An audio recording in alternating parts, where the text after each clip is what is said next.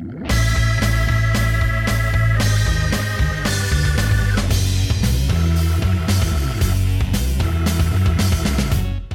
everyone, and welcome to the brand new series of My Inspiration, a podcast series from HMV in which we give musicians, actors, filmmakers, and producers the chance to take a welcome break from talking about themselves and instead talk about their greatest inspiration.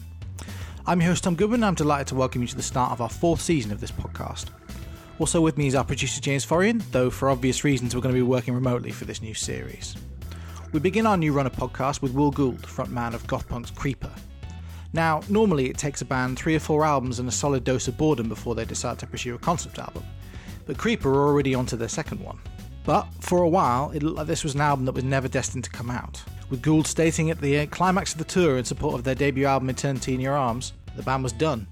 He told fans from the stage at London's KOKO in November of 2018 that not only is this the last show of this album, it's also the last show we'll ever do. Luckily for everyone, that's proved not to be the case, and the band returned earlier this year with new album Sex, Death, and the Infinite Void. We chatted to Will about the album's grand concept, how his stunt very nearly turned into reality, and his inspiration.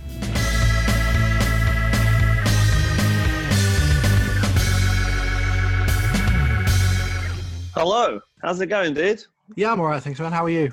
Yeah, man, I'm fine. Um, just just trying to get on with it. Like I said, I'm in the middle of an album campaign, uh, the the center of the apocalypse. So it's it's yeah. a very strange time for me. Um, but uh, but yeah, I'm, I'm, pressing on. And the thing is, I, I like to try and think of it like uh, other other people have it a lot worse than me. Um, and so uh, I, am just trying to get on and do my thing and try and talk about my record a bunch. But uh, it's not too bad. You know, I think there was there are things we become, become accustomed to. You know, um, over this period of time and you kind of i think it's kind of the human way it's got to grow and adapt towards it that, do you know what i mean like yeah yeah we're just kind of staying is the new normal now for a lot of us even though we can actually go out now which is weird um, i'm not sure how safe it is but uh, we can so, yeah. so that's good how has your lockdown been i mean you've got a record to plug so i guess you've been busy as you might be well it's yes it's a lot of a lot of press and a, and a real lack of haircuts that's the you know um that's that's the problem you know it's uh uh, the one good thing about this is that I'm not being photographed a lot uh, enough to the haircut to be a real problem yet, you know. So it's very floppy on top, and uh, my girlfriend's been trimming the sides, but it looks it just looks so gross because it, like, it's not been thinned in ages. I don't know why I'm talking about my hair so much, but it, it has been really bothering me. that's one of the things that's been really bothering me throughout this period. Just want to look smart and nice. Um, but yeah, it's, it's so it's, it's, a lot of uh, interviews for me. I'm doing a lot of a lot of press every day, and run up to this record. It's been a long time coming. This this second album, um, and it's an odd time to be to be releasing something. So uh, I don't know. In a weird way, it's kind of it kind of feels kind of apt in a way for this record. It's this record's been um, kind of rooted in a in, in, kind of chaos from its very beginning in terms of the way it was. Uh, uh, devised and all of the things that happened while we were making it. It was a really like kind of difficult time to begin with. So it would kind of make sense that um, we're putting it out in the midst of uh, one of the most significant global situations of, of my lifetime. you know, yeah, sure. Um, if I can take you kind of right back to that last show when obviously you played you played the montage for fans and it was you know very much up in the air whether that was the end. Was it ever actually going to be the end, or was it part of a plan where you thought, you know what, people need anticipation, people need something to, you know, people need a void to, you know, to really pique interest. I mean, was there a grand plan, or really did you think at the end of the tour, I don't want to do this anymore?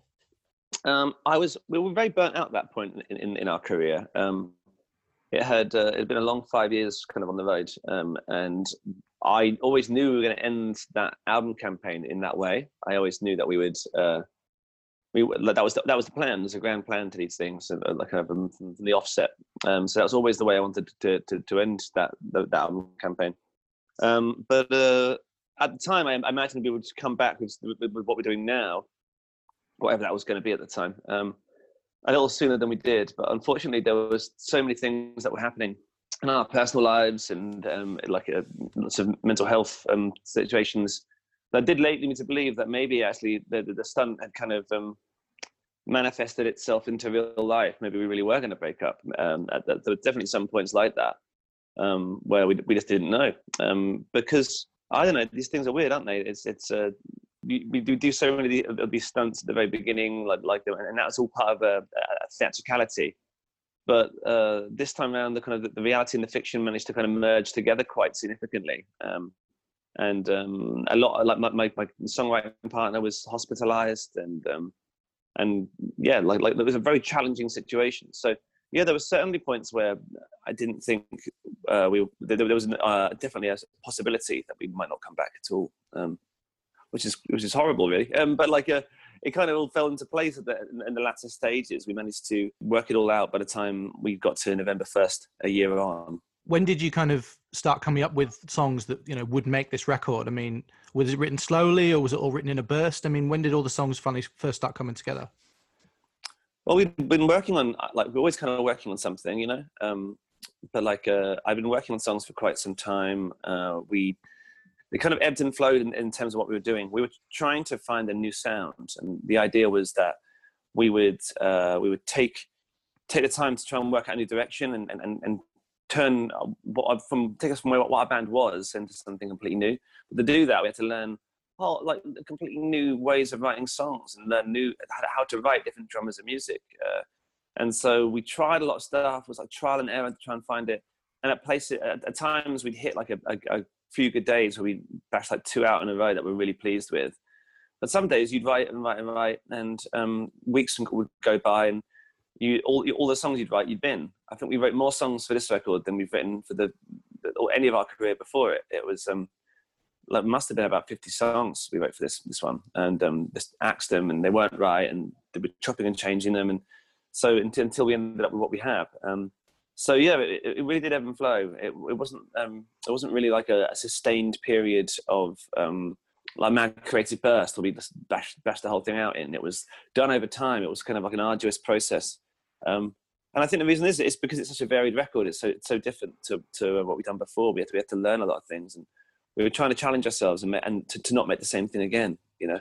From what i understand it isn't quite the last one had a very kind of tight concept and this one less so. I mean was that was that just how things worked out or was that what you wanted to do no this one has a very very tight concept okay. in exactly the same sort of way um, it's uh it's uh, it's centered around a small a small American town. Um, we we we were on tour in America and we went to a place called um, uh, Dunsmuir, California, on, on, a tour. We were out with Waterparks and um, that band Waterparks, and uh, on this amazing tour where we like uh, we, we had borrowed all this gear. We were like we, we, we uh, touring around in this in this. You know what a party bus is? You ever seen a party bus? I have seen party bus. Yeah. yeah.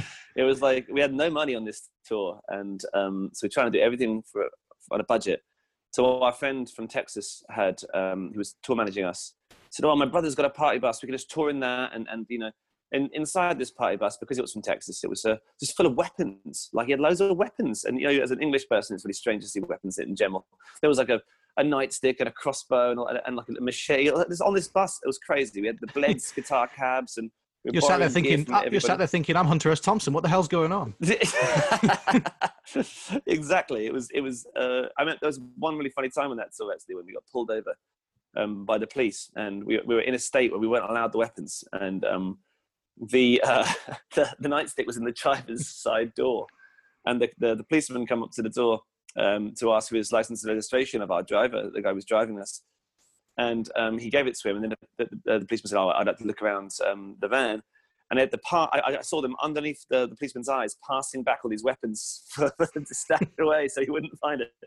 Anyway, I'm, I'm really veering off of um, of my topic here. Uh, anyway, one night and that's all. We woke up uh, in a place. It's the sort of place that you wouldn't um, you wouldn't wake up if uh, you wouldn't visit if you weren't if you were a tourist. It's it's kind of too far out. It's in the middle of nowhere. It's in, in northern California. It's uh, called Dunsmuir, and um, beautiful, like like like massive mountains around it. Um, like a, an absolutely in, in, incredible place. A really small town built around a, a, train track, and there was a local store. It reminded me very much of like Twin Peaks or something like that. You know, um, it was like a that sort of thing you, you, you just don't really get over here. It's all kind of larger than life, and, you and it's just ridiculous, uh, very, like something you wouldn't even imagine, something you'd see in a film. And um, I've been working on for ages uh, where we would go next to my last record, and our last record was uh, about Southampton, where we were from and where we were born and um, it kind of told the story of, of, of, where we came from. And in the time that passed since then, that record allowed us to tour America a lot. And so we spent so much time over there, um, more time touring America than we did touring the UK. Um, so I felt like this next record needed, needed, to tell where we've been since. So I was looking for a location to base a concept around in America. Wanted to make an American record. And that's why this record has so much Americana on it, um, specifically for that reason. Um, but yes, the small American town called Dunsmuir became, I was like, well, what would be the most outrageous thing that could happen in a place like Dunsmuir, California? And then um, the cogs started going in my brain. I was reading a book at the time called K-Pax, which has been made into this um, awful Kevin Spacey film. And uh, it was um, it was about a man who, like the, the, the, classic man who fell to earth archetype, a man um, who claims to be from another world. And in, and in this book, they, they lock him into a psychiatric, psychiatric unit in a hospital. And um, that's to, uh, like, to, to see if is it kind of an is he isn't he sort of situation, and he's uh, providing evidence that to, to support his case, and then the doctors. The whole book's like that. It's a trilogy of books, and so I was like, imagine if something like that happened in a place like Dunsmuir in California. What, like, imagine the upheaval. This is a, a place where when you walk into the local shop, they all know each other by name. And uh, I was like, so I, I started imagining this world. Um, and eventually, what I landed on after you know uh, months and months and months of writing was uh, um, a, a, a, kind of an apocalyptic romantic story about um, about a, a, boy who was found in a mine in a in a in our own version of of Dunsmuir. We call it Calvary Falls, and um, he's, he's found in a mine, and uh, he claims to be from another world, and he's arrived with a prophecy that in seven days the world, as the townspeople know it, will end. There are seven families in this town. Each one of them represents one of the seven deadly sins. Um, there is uh, uh, a, a, girl he meets on his first night. This this, this boy who, who, they don't they don't believe all this stuff that he's saying. It's it's very similar to the, to, to K-Pax in that way. Um, and uh, he, he, basically ends up falling in love with uh, with the fiance of the son of the richest family in town. And um, it's this kind of doomed apocalyptic romantic story in it. They call it kind of like climaxes on the seventh day when the world as they know it is supposed to end. As they, uh, he's basically shot by the, the, the, jealous lover on the last day, and it, it makes the townspeople repent their sins, which in turn doesn't end the world in, in, in a way like uh, with a fire from the sky or a, you know the, the, horseman of the apocalypse but it kind of it's a, a redemption story that, that, their world as they know it is is um, is, is ended for, for, for good. Um, and that, that's kind of the, the arc of the story. And it's still like a who was this boy? Was it uh, was he full of shit? Like all yeah. that like alongside it. So yeah that's that's the story we're telling with this. And um, it references a lot of things that were happening in real life at the time for us too. Um, as all of these things do, they tend to be like um, a, a, combination of, uh, of, of things you're reading, things uh, media you're ingesting, and, and kind of uh, mixing together your real life. Very complicated concept. This one. I just realised every time I try and say it in one go, I, seem to do a really bad job of explaining it. so, sorry about that. No, it sounds fantastic. I mean, um, so obviously, get it right with with that kind of you know that kind of grand concept and Americana um, you got different producer this time. The first record you had Neil, who'd, who'd worked with you really throughout your early career, and this time you've got um, Xander Barry, who isn't a name people will know. Yes, well, uh, this this is the thing. It was we because we were making this American record. They sent us out to uh, to meet. I wanted to make it in Hollywood, um, and because I felt like that was the most ridiculous, most over the top thing. You know, like what a caricature of a rock band you are when you make a record in Hollywood, and that's kind of funny for me and Ian who'd grown up in punk rock and and we just thought it was funny. And um, also, it was amazing. Like like down the road uh, from where we recorded our record, they shot Blade Runner. You know, um, this is like all the, all the stuff we grew up on and loving. Um, and so yeah, we went around and met a load of different producers. Um, they were all really really lovely and really um, really nice people to meet. But unfortunately, I just found that we were at risk of uh, making the same record again or making a very sanitized version of what we'd already done. Um, and it was very frustrating. And um, not not not because not because they're bad people. These people were very talented, and, and you know they're much more successful than me. Um, it just didn't really work for what I, I was imagining for this this one. I wanted to push the sound out. I wanted to be to be bold with it and make something that was like challenging, you know, and um, not this safe. I think sometimes a lot of my problem with, with, with doing music sometimes is that when you lose that conviction on stage, that's when bands suck bands always like are the worst when you, when you don't believe what they're saying. You can see it a million miles off. This is why, like, when you see, uh, you, like, you go to a local show, you see like one, like, like, like a young punk band, like starting out. They they really mean it. Like, they're aggressive and it's angry and, and it's visceral and you can feel it in, your, in the pit of your stomach. And then when you go see the, the a reunion for for for a punk band from ten years ago, you can tell it's just a cash in. You know, like that that that's that same sort of feeling. Um, so I wanted to make a record that felt like it reflected where I was in my life. You know, um, I wanted to make something that was challenging. I wanted to make something that made sense to me, that I was excited about, not just to, because I had to make another Creeper record. I would rather not do it if I, that was the case, you know. So on the last day of um, meeting people, we met Xandy Barry, um, who would like he like you'd know a lot of songs he'd worked on, um, but they wouldn't be from the world you'd, you'd imagine. He's uh, written songs for uh, Britney Spears and made records for Miley Cyrus and um, the dude from the, the Backstreet Boys and stuff like that. Like, and also he he, was a, he was a, uh, scored a lot of films and did a lot of film soundtracks. Um, really incredible arranger of strings and and and instruments like that. When I met him, he just got my concept uh, straight away. Me and Ian went in, and just Ian on the uh, like it was the last day we were supposed to be there, and Ian, me and Ian just fell in love with him. He was like so ambitious, didn't even know our band, didn't care about what we'd done before, didn't matter to him he didn't want to put us in a, in, in a box in a genre. He just wanted to work with us on our songs. And um, we showed him what we've been doing, what we've been writing, and he got it straight away. We started talking about Phil Spector and um, and Bruce Springsteen and Roy Orbison and all these uh, these things that I associate very like with, with um, uh, the stereotype of what you imagine um, an American record to sound like in my head. And uh, and I started talking about applying like British music through that lens. Um, started like like Britpop and seventies glam rock and and and those sorts of things. Um, and he loved that. He was really really excited and he really got it. And what I love about this record is you can hear that at times when we're doing Britpop songs, we've got the, the Los Angeles Philharmonic Orchestra in the background playing along with it, which is so funny because it's the, the, the combination of, of like us being like from Hampshire, and and uh, Xandy being like a New Yorker who now lives in Los Angeles, and, and with, uh, with, with all these friends that that that that play music out there, and you know,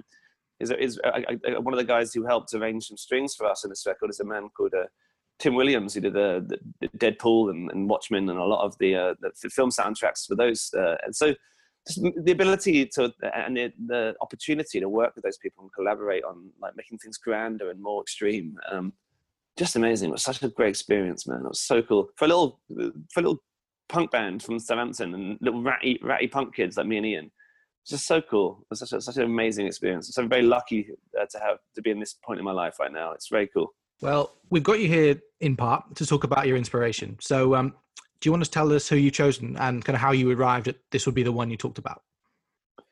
Well, it was, it was a no-brainer for me. Um, this one, um, I've chosen uh, AFI, and I feel like uh, I've, I've kind of chosen this band because it was one of the first bands that like I like. You know, I chose this band. This is the band I found. It wasn't given to me from somebody else.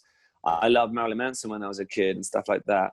Um, but it. Uh, it was given to me by my cousin. You know, like there were records that were passed down to me. This is a band I sought out and found, and it became they became like my band, like to me. You know, and um, it's it, they've been an influence in almost everything I've done over the years. Uh, even still now, it's it's, it's a it's very very uh, very very interesting to see the way that like that that still has an effect on me. And those records, I still think stand up so well. So um, yeah, I, I couldn't choose another band really. This is this is um, this is my band, you know, and it has been for a long long time.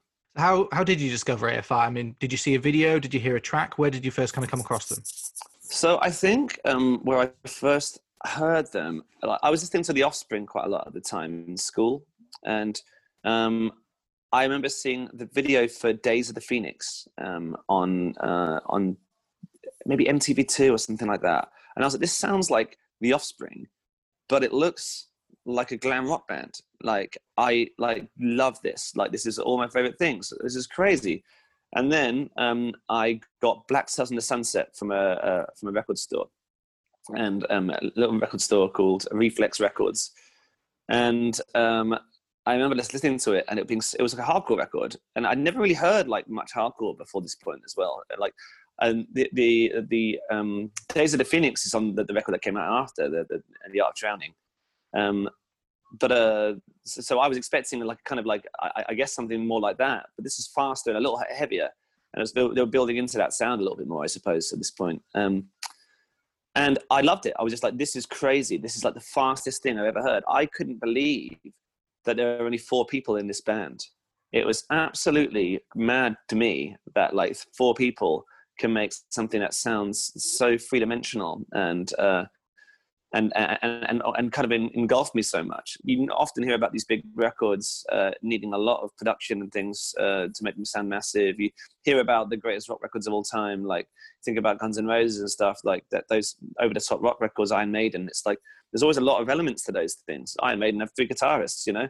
This is one guitar player being incredibly creative with a limited palette uh, or a limited toolbox of what's what you could use, and making something really, really amazing. Like Davey, Davey Havok had built his body around touring. He was uh, like uh, like obsessed. They were obsessed with this. This is their life, and I found that kind of dedication um, to their craft just absolutely compelling. It, I, found it like they would. They, that would be one of the things that would always last with me. Sitting on the bus and having this band, sitting there with my headphones in, and just zoning out and just just just falling into these different worlds with them.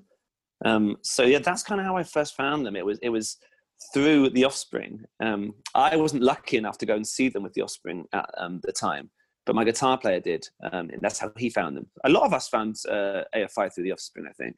Um, looking back, but, but like uh, Ian always tells of this show, um, where no one knew this band that came on the, for the Offspring, but everybody was talking about them afterwards. There's this amazing energy and this amazing performance. Davey Havok and like like head to toe PVC, you know, like and playing this kind of hardcore punk, like kind of fast, you know, Bay Area punk stuff, uh, and this, but but like goffed up to the max, like in terms of like how it looked and how it was presented. Um, I just thought that was amazing. It was something to me that I, I'd uh, I'd never really seen before. I'd, i was into a lot of that culture, like goth culture, and it's just like industrial metal and stuff but like this was like fusing a lot of those things. And on the record after they would start using electronic elements you know? Um, it was yeah re- really really really uh, appealed to to so much of, of what i was into at the time. It's like the perfect band for me to find.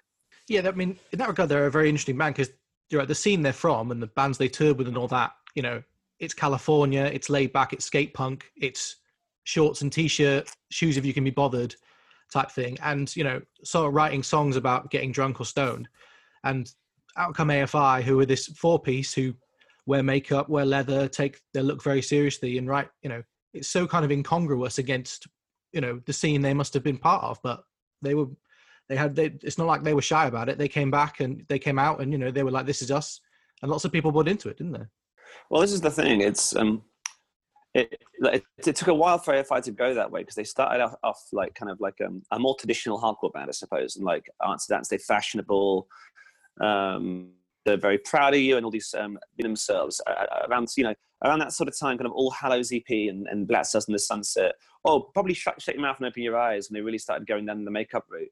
And uh, yeah like I, I feel like to do that in those, those those hardcore scenes must have really struck a chord with some people. I remember seeing an interview with davey havok when younger and him saying um, there was uh, after one of their shows, a guy came up to, to him at the merch table, and he was like uh, in a vest and a backwards cap, and he thought, "Oh God, this is um, uh, this guy's gonna he's, he's, gonna be horrible or something." And he came to the front and he had eyeliner on, and he was like, "Oh, I love your band," and it was like the fact that it appealed to these kids. It, it was something different, and um, it was again kind of uh, up, updating like an old uh, like like the, the, the stuff from um, the, from, from the Misfits and and the and, and taking those sounds and taking them somewhere else, you know, because at the same time you had the, the, Nerve Agents and bands like that that were also kind of um, adopting a similar uh, aesthetic and, and, Tiger Army, um, who were lucky, who were lucky enough to tour with in, in America, and became friends of ours. This really cool, um, really really cool scene at that time. Lots going on, and lots of people kind of embracing a similar aesthetic but with different sounds. And I just loved that stuff. I think that spoke to people, kind of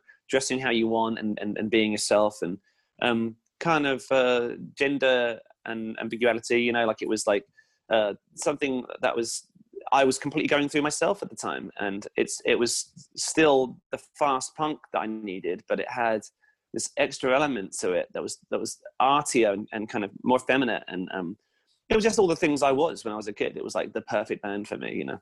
Yeah, and lyrically, it must have been very different as well because you know he's a writer who's who likes grandeur and who likes elegance, and, and you know that's from the stuff it sounds like you were listening to would have been quite a departure. He's an he's an incredible uh, poet, like really, like that's that's what Davey Havok is. He's he's an amazing poet. He had a vocabulary um, on those records and his, how articulate he was um, made you want to like like especially compared to what punk was for me at that time, which was silly lyrics and kind of or like or angry lyrics, but like not not particularly um, not particularly uh, graceful. Um, I was like, this is mad. Some of those those lyrics and those songs are so beautiful, um, and he was using words that I had to look up. You know, that's just a, like what an amazing thing for a punk band to do to somebody. Yeah, so cool. So, um, when did you first get to see them live? Oh, uh, I, I got to see a secret show when I was a kid. Um, I was very, very lucky at the Electric Ballroom. Um, it was uh, right in between. I didn't like the, the problem was when I was younger, um, I didn't live in London, so like AFI never really played uh, in Southampton or like the, the, down south like here. And um, I think when uh, like, I, I, was never allowed to go to London when I was younger. I don't know why. I think it's some, probably something to do with my parents divorcing, my mum being very protective of us when we were kids. But when I, I got to see them for the first time was uh, just after Sing Sorrow um, at the Electric Ballroom, and um, I had such a high expectation for what it was going to be like. Obviously, i I think at the time it was like when I was young, I I download videos and Napster and stuff because it wasn't YouTube back then, was it? You know, remember doing that? That's yeah. so funny, isn't it now? um, uh, Take all day. download video. yeah, I know. Yeah, on a dial-up internet connection that your mum keeps getting on the phone for. It keeps cutting out. Um, yeah, it was. Um, uh, it was really funny. Like like watching videos. I'd seen I'd seen footage of them playing, but it it wasn't like um like it, it like it, it, was like the, the bar was set so high in my head for what it was going to be like. It seemed like it was going to be impossible for them to reach it.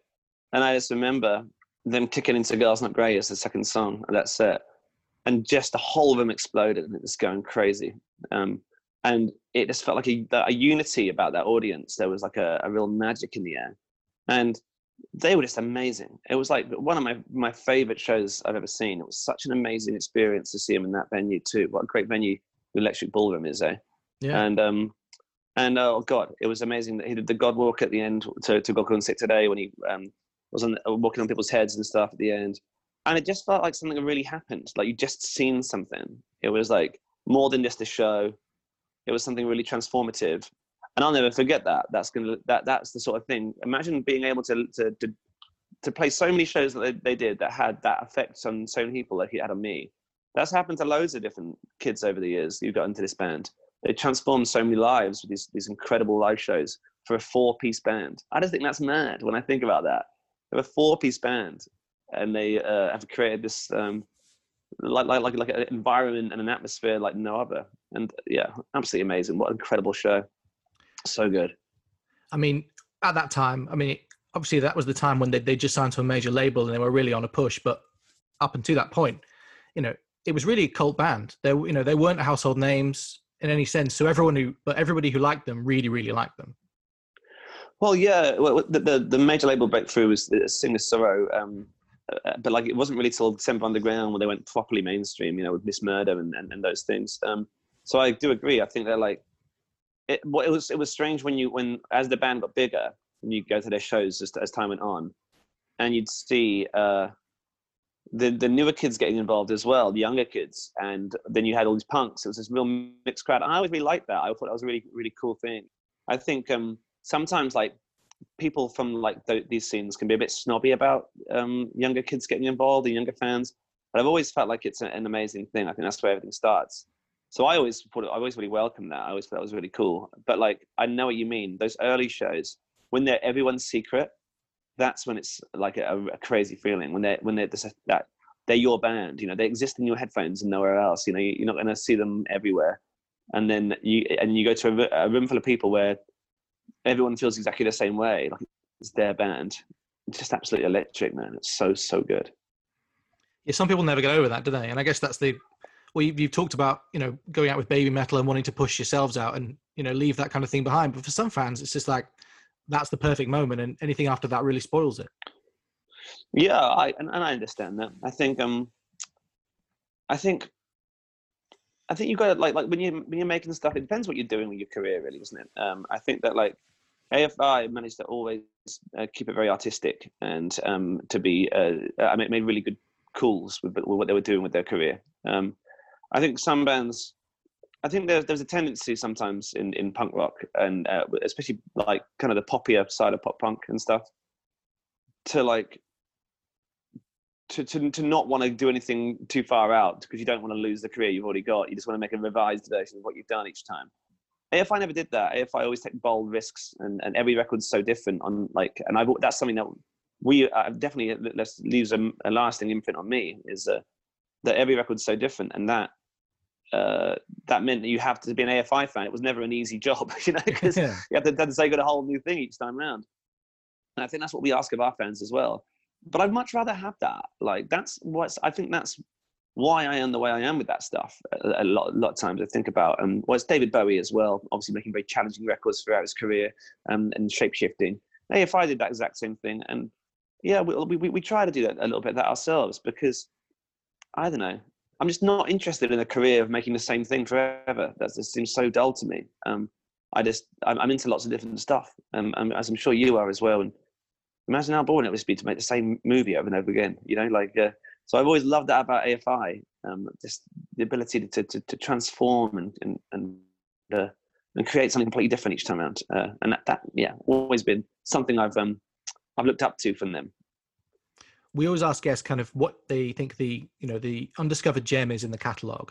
You know the bit that most fans skip over. So if there was a top ten AFI songs, you know, or, to, or rank the records, it'd be lower down. But something you really love. I mean, what would you kind of go for in that regard? Have you ever heard this this this song called uh, Reivers' Music? You ever heard that song? I think so. Um, I wouldn't be able to place it, but I'm, I, you know, I know I know the catalog pretty well. So um, the way I got into that song, um, I used to go to uh, to Camden with um, my then girlfriend, and we used to go through. Do you remember Camden, Camden Market was like a proper mosher place? Do you, yeah. do you remember? Like it was like proper. It, it, it kind of still a little bit like that, but it's like it used to be like a proper. Oh yeah, proper it was proper. It was got, it was goth mecca for a while. Less yeah, it was amazing. It was so cool. Um, there used to be these CD shops that would sell knockoff records from bands, um, and you know what I'm talking about. You know those places. yeah, yeah. Uh, and uh, I remember getting like um, uh, an AFI. Uh, like they said, sent these AFI compilations that had artwork on the front of them that was that AFI would definitely not have approved of. but they said that the logo on them and so I mean, at the time, we are just kids, you know. And so you just be like, wow, these are AFI records. I've never heard these before. And there were just compilations. There were cuts in the past and this like kind of their B sides and things. And Reivers' Music was on there. And um, it became like my favorite AFI song. Um, and a lot of people don't even know it exists because it's not on, on of the, the, major releases. I think it's actually on um, it may be the B side to um, Now the World, um, which which came out um, before Sing the Sorrow and we would, would make it onto Sing the Sorrow um but like it's this amazing song and i love it so much because it's really unusual that like the the the the, the verse is really a kind of stops and starts and stops and starts and i think it's arguably the best chorus uh, of the band's career like uh and the chorus the the the the, the, the lyric is uh, because we all are in dying days and davey does a counter melody and then it's just really really expertly done. Um what they managed to do around that time period is absolutely perfect the art of uh of that punk that style of punk rock like it, take all of the other elements out of it his lyrics and, the, the, darkness of it. Jade Jade Puget's guitar playing like on, on across that time period i just don't know anyone he, did better. He, he, was like an artist. He, he took punk rock to, a, to its highest art form in my opinion. He like he carved his own he's like an auteur like like that's how i, I see him. And, and you can tell a song when he's written it because you can hear all those trademarks. Um, and uh, yeah, this song's no different. There's like really, really, really creative it's got this bridge, and Davey does this thing in the in the bridge. I, I, I always think, you know, like I spend so much of my life writing songs, and uh, I'm really lucky I get to do that for a living now, and, and I'm very privileged for that. But like when I hear Davey Havok's me- like melodies and things on stuff, I still think, how did you come up with that? Like from you must have got. I know how like the bread and butter of how this stuff works. You probably got sent like um, an idea, or you sat with a guitar with Jade and or something, but he comes up with something so hooky and catchy and not what I would do ever because you know that's you know like not I don't think not many people would do. Frequently um, across his career he's a, such a talented uh, top line writer and like, like, on top of this uh, uh, on top of really interesting punk rock. And there's that amazing bridge um, with only echoes showing that I'm here you know for all the rapes for all these years. Just amazing amazing stuff. And then there's like a to and fro with him and Jade and then somehow they pop back into that chorus afterwards. That's always the, the trick to get out of one of those ridiculous uh, bridges back into a chorus if you can pull that off. And, and it's just amazing. What, what a wonderful song. It's um, I think it's just so dramatic and uh, it's all the things I like about AFI uh, kind of all at once. Um, it's extremely creative, extremely well executed, beautiful lyrics, and wonderful musicianship. It's uh, uh, and it still kind of it sits in that kind of the just enough in the punk wheelhouse to be to be called a punk song still. Just before they started doing some amazing, really interesting work a little bit outside, a bit further afield. Yeah. Now, um, from my research, it looks like you you've on stage covered Sacrifice Theory, but I don't think you've ever recorded anything um, in terms of covers. Would you feel like you were messing with perfection? I I like I like doing cover songs. It's fun. We did like a, a, a Neil Young cover the other day. It's coming out at the end of the week. Maybe tomorrow actually. It's coming out. I forget when it comes out. I like doing that stuff.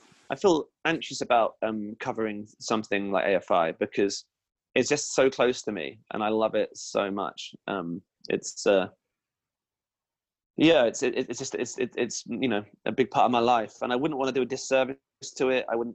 It's been really fun. Play, we played that cover when we first started. The reason we covered Sacrifice Theory was because our band we went from playing in a band that toured the, this this country for seven years and five people showed up every time.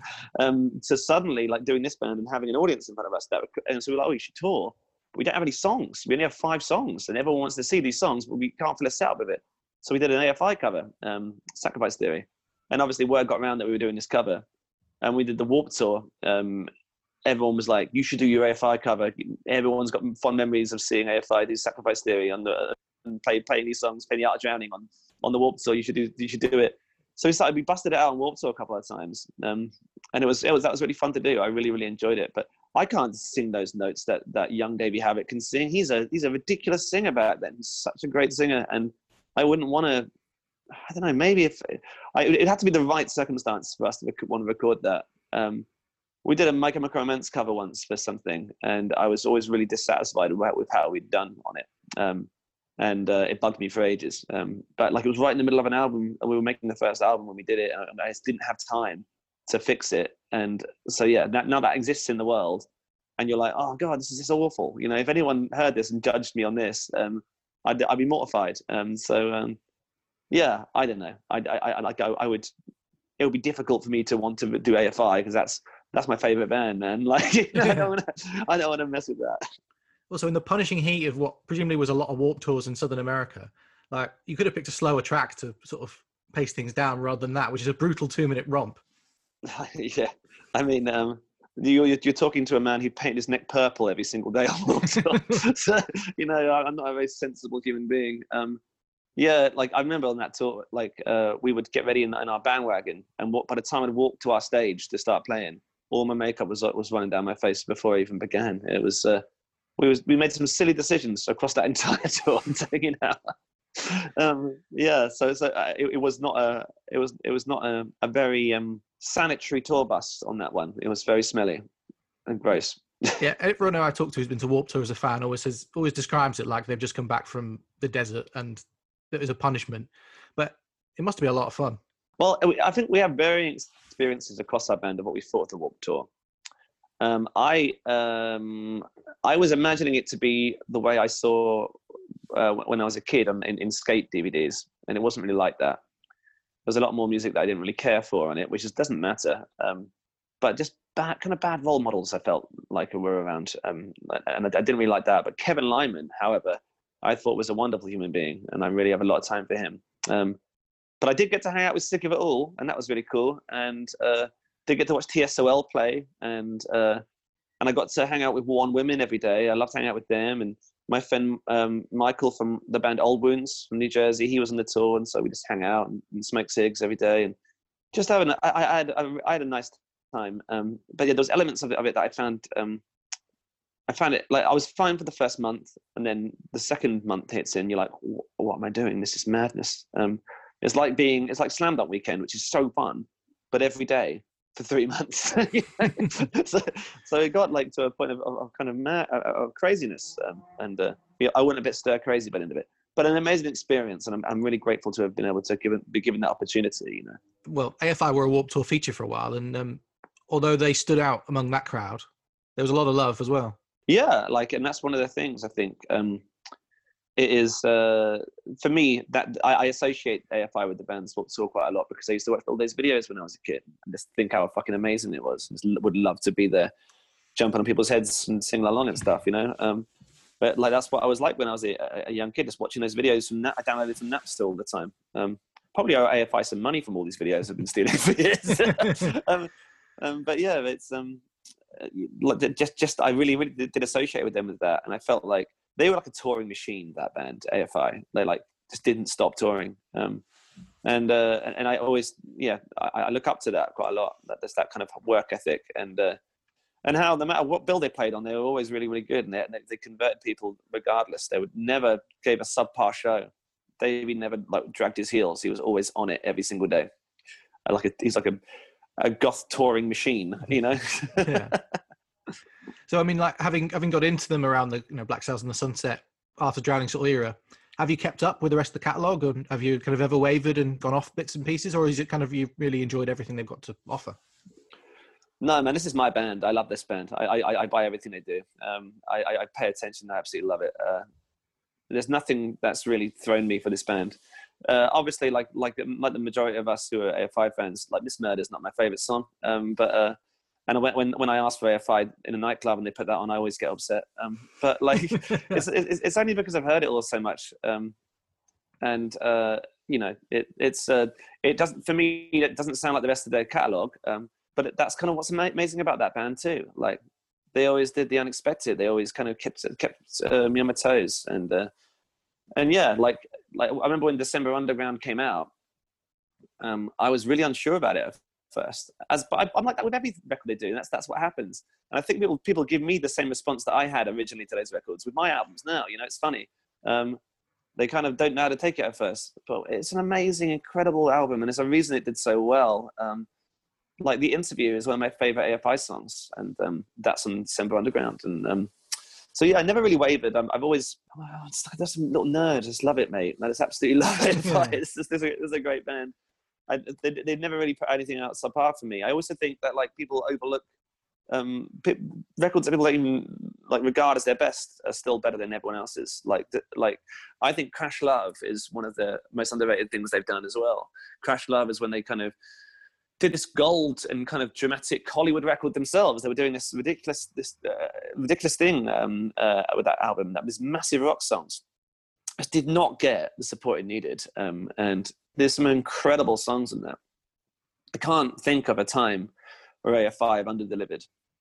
Always pushing boundaries, pushing the envelope, and and and being innovative and changing things. And I love that. I think that's um, that's much more exciting to me than a band who writes 15 records of the same thing. And um, it's you know that that this is it's cool for for a couple. I'm down for a few, but like you've got to mix it up. I think.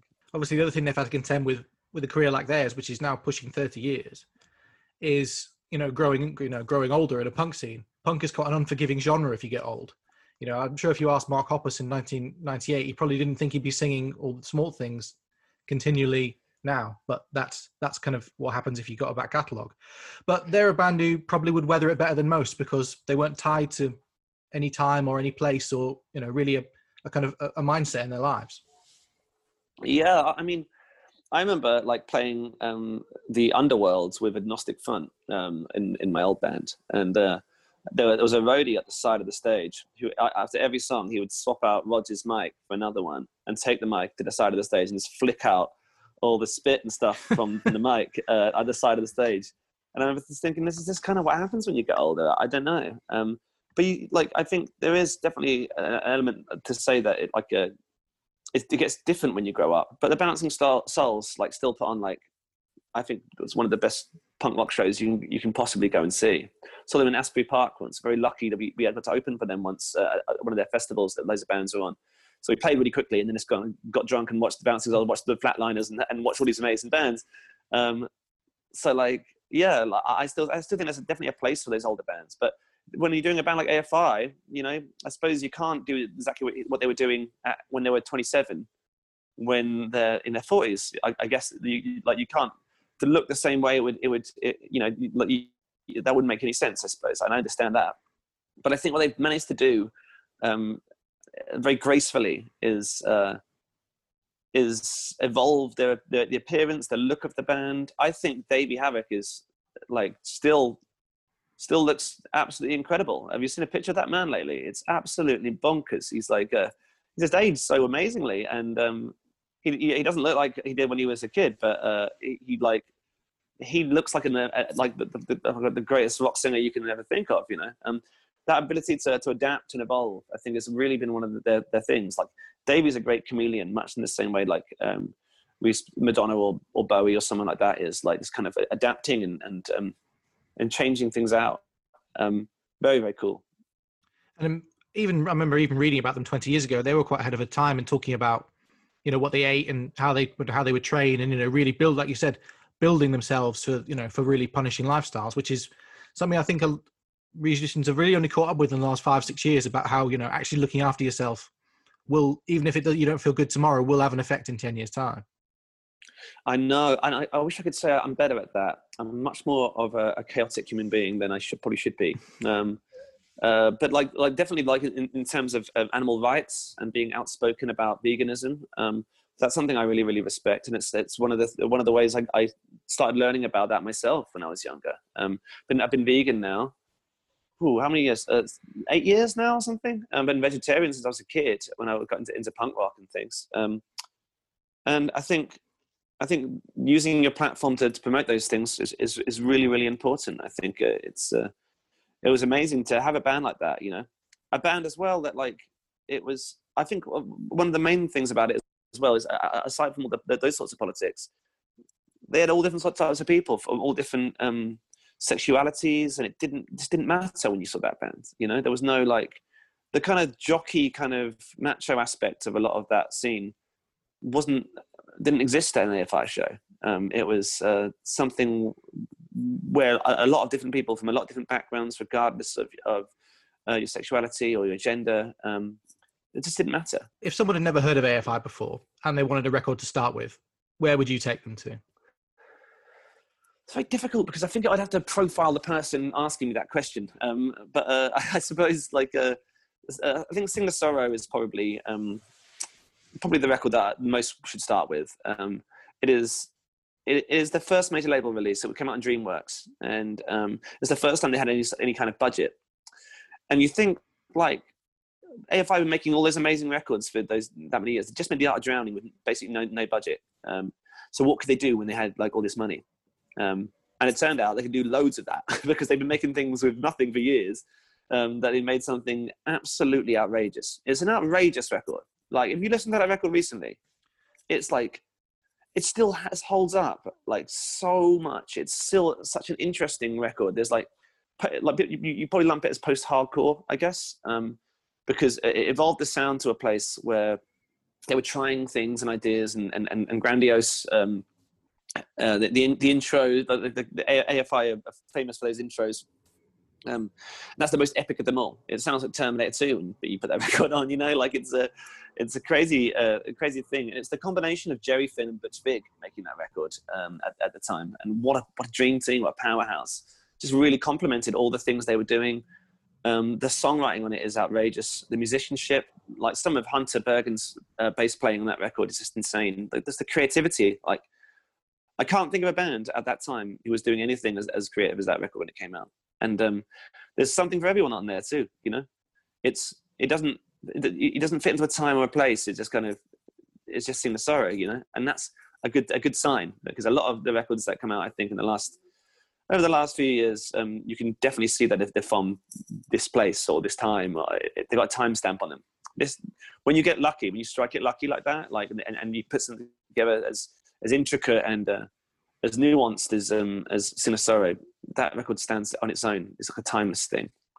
Imagine, you know, making something like that. It's crazy, and that's not that's not even like my favorite of their records. you, know, you know, like it's just a, a piece of brilliance, in my opinion. A piece of like real world magic. That stuff is. Well, Will from Creeper, thank you very much for letting us hear your inspiration and all about Sex, Death, and the Infinite Void. Um, and best of luck for the record. And whenever we see you on the road, hopefully in 2021. Thank you very much. Thanks, thanks for taking time out your day to, to speak to me, man. I yeah. appreciate it.